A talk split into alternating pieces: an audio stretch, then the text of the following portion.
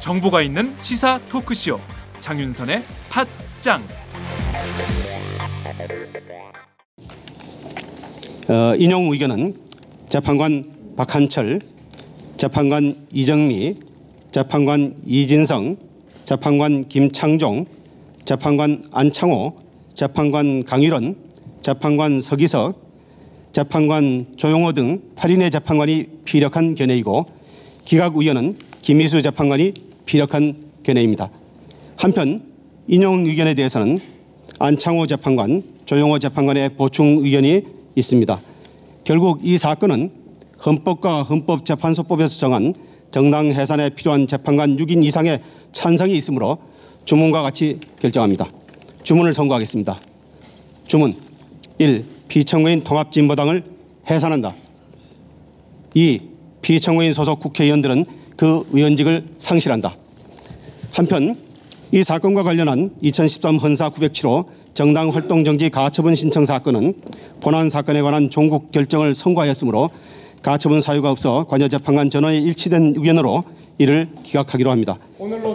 이상으로 모든 민주주의를 파괴하였습니다. 선고를 어, 마치도록 하겠습니다. 할때 일이 뭐야?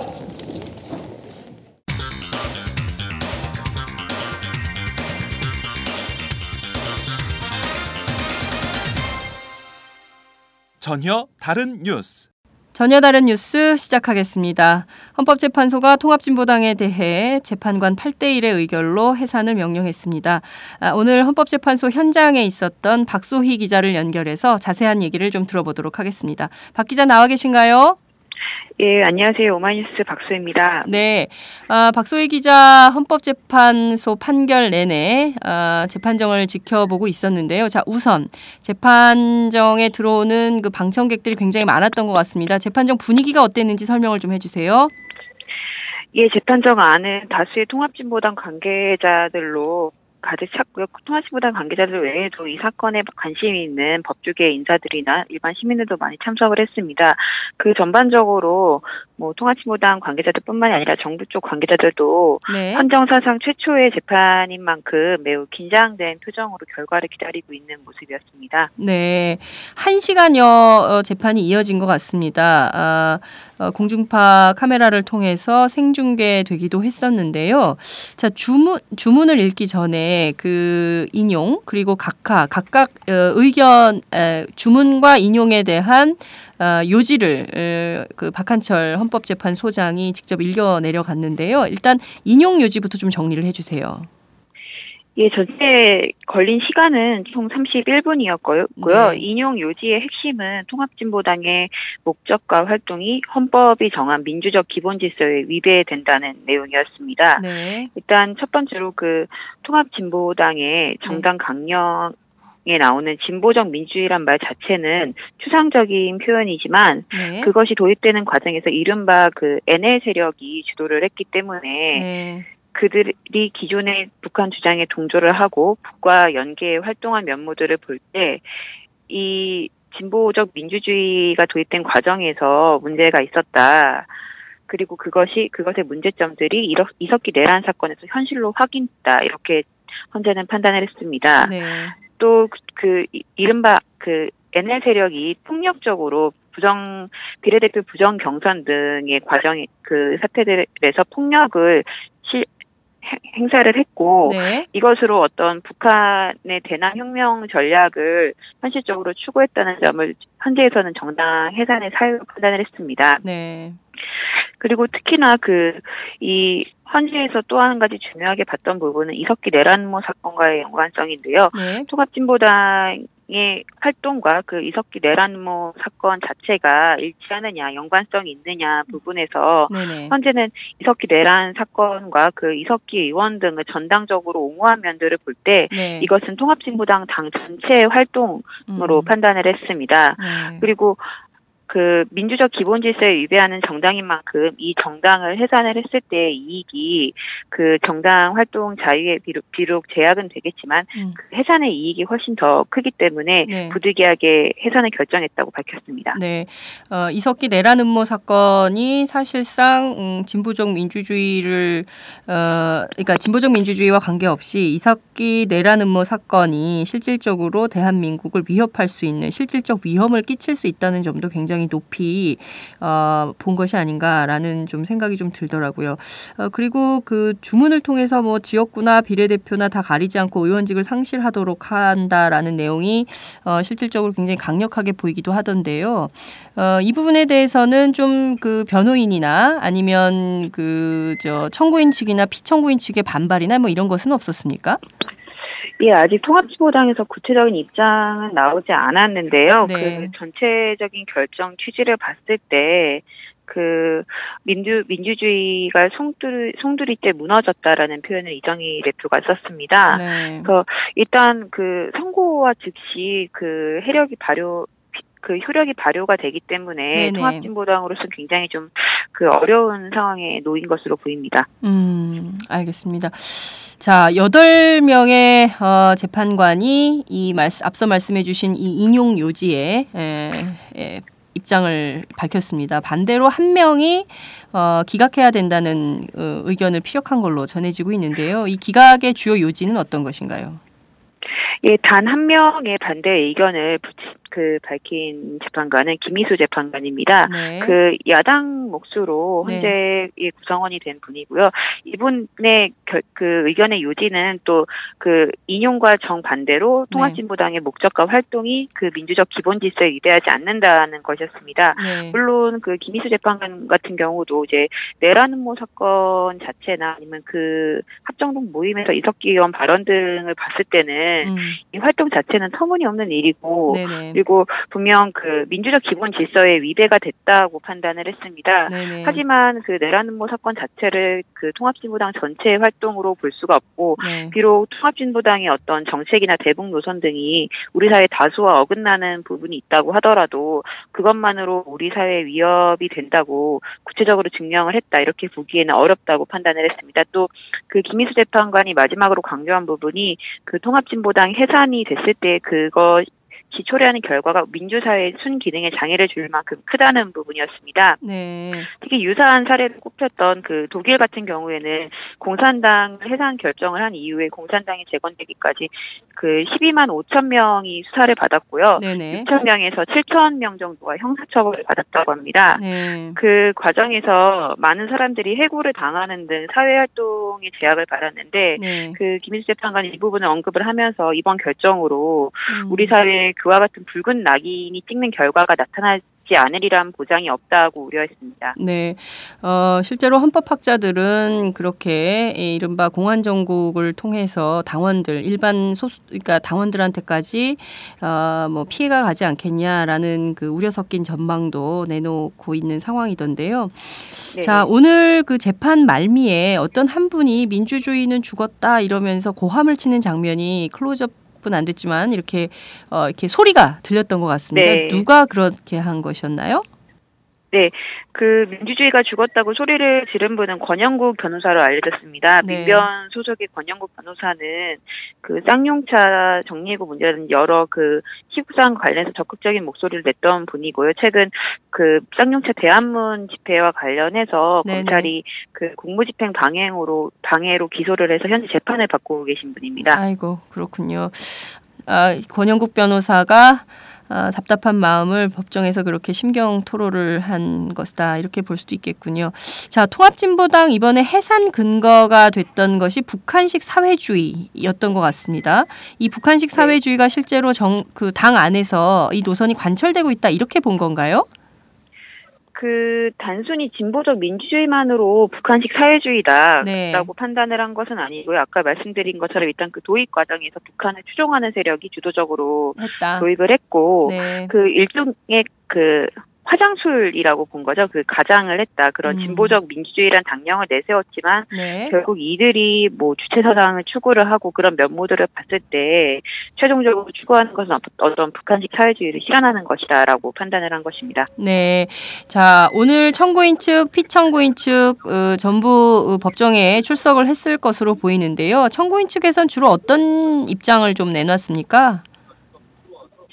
그 청구를 한 정부죠. 이제 정부에서는 네. 아직까지는 특별한 입장이 나오지 않았는데요. 그 청구인단을 이끌었던 네. 정점식 대검 부장 검사가 네네. 오늘 오후 3시 반에 이제 그 공식적인 입장을 내놓을 예정이라고 네. 알려진 상황입니다. 그리고 그 통합진보당에서는 일단 간단하게 이정희 대표의 이름으로 네. 입장을 발표를 했는데요. 네. 아까 말씀드렸듯이 이제 진보 당 쪽에선 민주주의가 송두리째 무너졌다. 음. 박근혜 정권이 어떤 대한민국을 독재 국가로 전락시켰다라고 표현을 했습니다. 그리고 특히나 이제 이정희 대표가 가장 좀 책임을 통감한다고 밝힌 부분이 진보 정치 15년 결실, 진보당을 빼앗겼다는 부분입니다. 네. 네, 그리고 그 하지만 진보 정치 꿈을 끝까지 해산시킬 수는 없다면 어떤 향후 어떤 식으로든 그 현실을 극복을 하고 또 그 노동자와 농민들의 지지와 어떤 대표를 이어가도록 노력을 하겠다는 취지로 의견을 밝혔습니다. 네. 원래 법조 기자들이 기각보다는 인용 결정이 우세할 거다라는 전망을 했었죠. 네, 사실은 그 내년으로 넘어가면 네. 좀그 어떤 현재 절묘한 판단이 나오지 않을까라는 네네. 전망들이 많았는데요. 네. 그좀 갑작스럽게 이제 날짜가 잡히면서 네. 좀 심상치 않다라는 음. 그런 그런 이야기들이 좀 나오고 있던 상황이었습니다. 예. 그 실제로 오늘 뭐 8대 1이라는 어떤 압도적인 결과가 나오자 그러니까요. 많은 기자들도 좀 당황을 했는지 뭐 한숨을 쉬는 사람도 있었고 아, 기자실에서요. 뭐, 예, 음. 뭐 탄식이 아닌 탄식을 음. 내는 뭐 기자들도 있고 좀 전반적으로 많이들 놀란 분위기였습니다. 네. 전반적으로 정당 해산 심판 사건이 처음 있는 일인데다가 이 사건으로 우리 사회가 극도로 어, 공안 혹은 보수 사회로 어, 급속도로 빨려드는 것은 아닌가 이런 우려 또 민주주의가 어, 제대로 정착이 안착이 될 수 있을 것인가에 대한 불안감 이런 것들이 다 종합해서 그런 한숨으로 터진 것이 아닌가라는 생각이 좀 들기도 하는데요. 이 법무부 대리인단의 정점식 검사장이 1년 동안 정부가 아주 최선을 다했고 어, 증거 자료를 제출을 했기 때문에 재판 결과에 대해서는 뭐 담담한 마음으로 기다리겠다라는 얘기를 한 걸로 전해지고 있는데요. 일각에서는 이게 증거 재판이 맞냐 이런 비판도 터져 나오고 있죠. 네, 그 아무래도 결, 그 최종 결론이 끝 결론일 이후에 한 달도 채 안 돼서 이제 그 결론이 나오다 보니까 네. 그 실제로 이제 헌재에서 살펴본 증거의 기록은 그 분량만 따져도 약 17만 페이지. 쪽에 달할 정도로 예 굉장히 많은 네. 양입니다. 그러다 보니까 그 증거 재판 이 증거 조사가 제대로 이루어졌느냐에 대한 네. 우려가 뭐 많았던 부분인데 그 부분에 대해서 헌재는 줄곧 1년 넘게 꾸준히 기록을 검토해 왔기 때문에 네, 네. 뭐 문제가 없다라는 원론적인 입장을 밝혔는데요. 그 아직 결정문이 지금 나온 상황이 아니라서 네. 각 개별 증거에 대해서 어떤 판단들을 내렸는지는 한번 결정문을 저도 좀 살펴봐야 할 것 같습니다. 알겠습니다. 박소희 기자 오늘 말씀 여기까지 듣겠습니다. 감사합니다. 예, 감사합니다. 네, 지금까지 오마이뉴스 박소희 기자와 함께했습니다.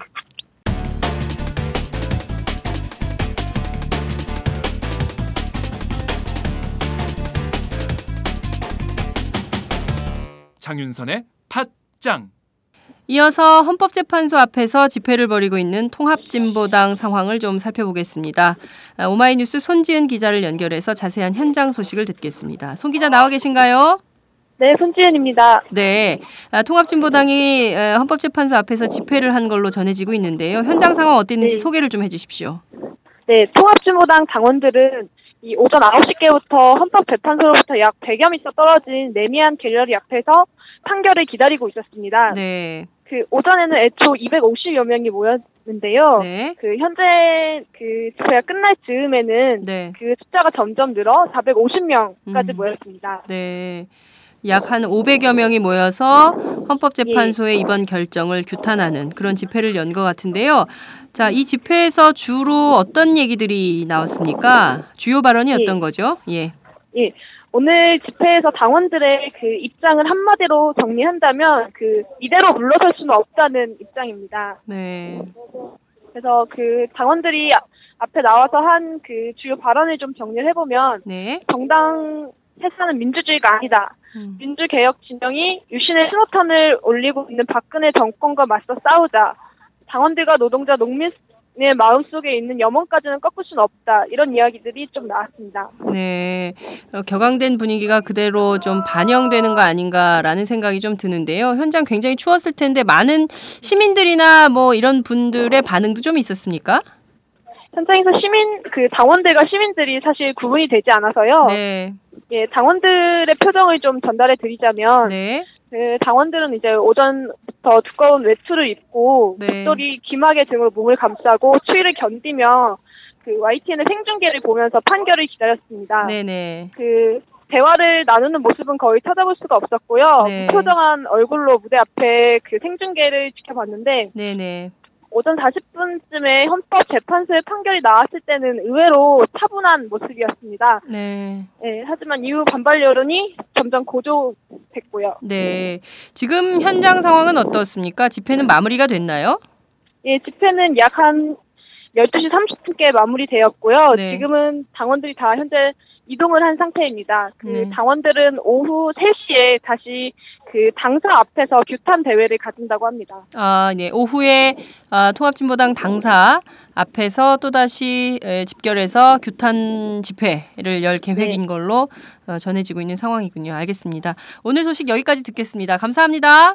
네, 감사합니다. 네, 지금까지 오마이뉴스 사회부 손지은 기자와 함께했습니다.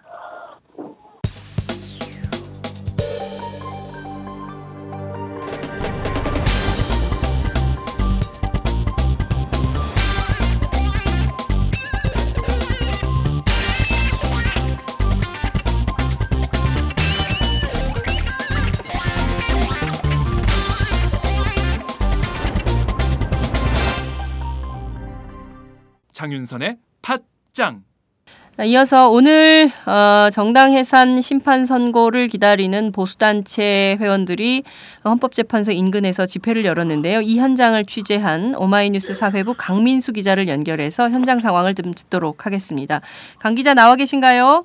예, 오마이뉴스 강민수 기자입니다. 네, 오늘 아침 어, 보수단체 집회가 있었죠. 현장 분위기가 어땠습니까? 예, 그 헌재가 진보당의 해산을 결정했다는 소식이 전해지자 네, 예, 서로 만세 삼창을 부르면서 일제히 환영했습니다. 또 박근혜 대통령이 잘했다고 치켜세우면서 네. 열렬히 환영했습니다. 네. 어, 한 몇몇 몇명 정도의 회원들이 모였나요? 어느 단체 소속들입니까? 네, 그 대한민국 어버이연합과 고엽제 전후의 엄마 부대 봉사단 등 극우 보수 단체들인데요. 네. 이들은 그 어, 정당 아니, 진보당 해산 소식이 전해지자 네. 예, 인공기를 칼로 찍고 네. 그 통진당 로고가 그려진 이제 플래카드를 불태우기도 했습니다. 아, 그 앞에서 화영식도 열고 이렇게 했다는 네. 거죠.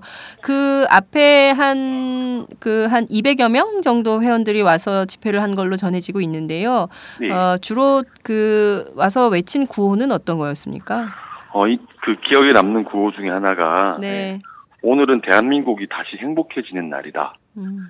예. 네. 그리고 헌재가 민주주의를 지켰다. 네. 예, 그런 구호들이 기억에 남는데요. 네, 네. 어쨌든 예, 계속 그 헌, 진보당의 해산 결정을 예, 환영했습니다. 네. 어, 통합진보당 당원들도 현장에 와서 그 현장을 지켜보고 있었던 걸로 알고 있는데요. 어, 현장에서 네. 충돌은 없었습니까? 예, 한 그 진보당 쪽 사람인지는 정확하게 확인이 안 됐는데요. 네. 예, 한 그 아주머니 분이 어버이연합 물러가라를 음. 외치다가 네네. 예, 그 어버이연합 할아버지들과 함께 충돌이 일어나서 몸싸움을 벌이고 예, 바닥에 쓰러져서 네. 나 살려달라고 외치다가 네. 경찰에 끌려가기도 했습니다. 아, 그 어버이연합 회원들이 경찰에 이그 저 연행이 된 건가요? 아니면 통합진보당 아, 연행이 된 게 아니고 네네. 불, 경찰이 이제 분리를 아, 시킨 거죠. 예, 예, 몸싸움이 일어나니까. 아, 네네. 예, 예. 아, 경찰이 말렸다는 그 외에 얘기죠? 충, 예, 충돌은 없었고 이제 어버이연합 회원들이 네. 그 10시 10분경에 이제 헌재 선고가 시작되자 네. 갑자기 도로를 횡단하면서 예. 헌재로 행진하기 시작했습니다. 그래서 음. 경찰 병력들이 급히 출동을 해서 음. 어, 좌우 좌우를 둘러싸면서 네네. 어버이연합 행진을 막 막으면서 또 몸싸움이 일어나기도 했는데요. 네. 예, 헌재 결정이 끝나고 난 뒤에는 네. 어, 이렇게 만세 삼창을 부르면서 음. 각자 흩어져 네. 네, 해산됐습니다. 알겠습니다. 오전 8시, 오, 요- 오늘 오전 9시부터 네, 어, 네, 네. 헌법재판소 재판이 진행되는 10시 이후 어, 한 10시 반까지 11시 한 20분까지의 네, 한 헌재 앞 안국역 사거리에서 예, 집회를 약, 이어갔습니다. 네, 약한 2시간 반 정도 집회를 하고 모두 해산한 걸로 어, 네네네. 전해지고 있습니다. 알겠습니다. 감사합니다. 오늘 말씀 잘 들었습니다. 예, 감사합니다. 네, 지금까지 오마이뉴스 강민수 기자와 함께했습니다. 안녕하세요. 장윤선의 팟짱 애청자 여러분. 저는 김병기입니다. 전에는 편집국장이었는데요. 지금은 10만인 클럽 회원이자 본부장 맡고 있습니다. 그런데 10만인 클럽이 뭐지? 어, 이렇게 궁금해 하시는 분들 많으실 겁니다. 오마이뉴스에 자발적으로 구독료를 내는 시민들의 모임입니다. 지금 매월 후원해 주시는 분이 몇 명이죠? 8천 명이요. 아, 그럼 앞으로 몇 명을 모아야 합니까? 10만 명이요. 아, 참, 갈 길이 멉니다. 그런데 조중동 구독자는 많게는 100만. 이래서 진보 언론 살아남을 수 있을까요? 아, 10만인 클럽 후원으로 만들어지는 팟짱 응원하고 싶으시다고요? 지금 전화 주세요. 02-733-5505로 전화하셔서 내 손번호 274 를꾹 누르세요. 오마이뉴스 기사의 모든 기사 하단에 동그란 주황색 배너를 누르셔도 됩니다. 여러분들의 참여로 팟짱이 웃음소리 더 커질 수 있습니다. 감사합니다.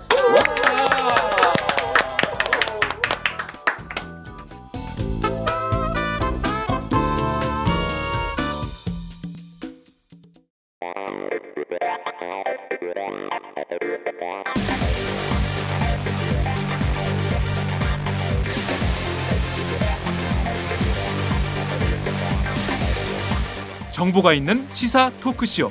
장윤선의 팟짱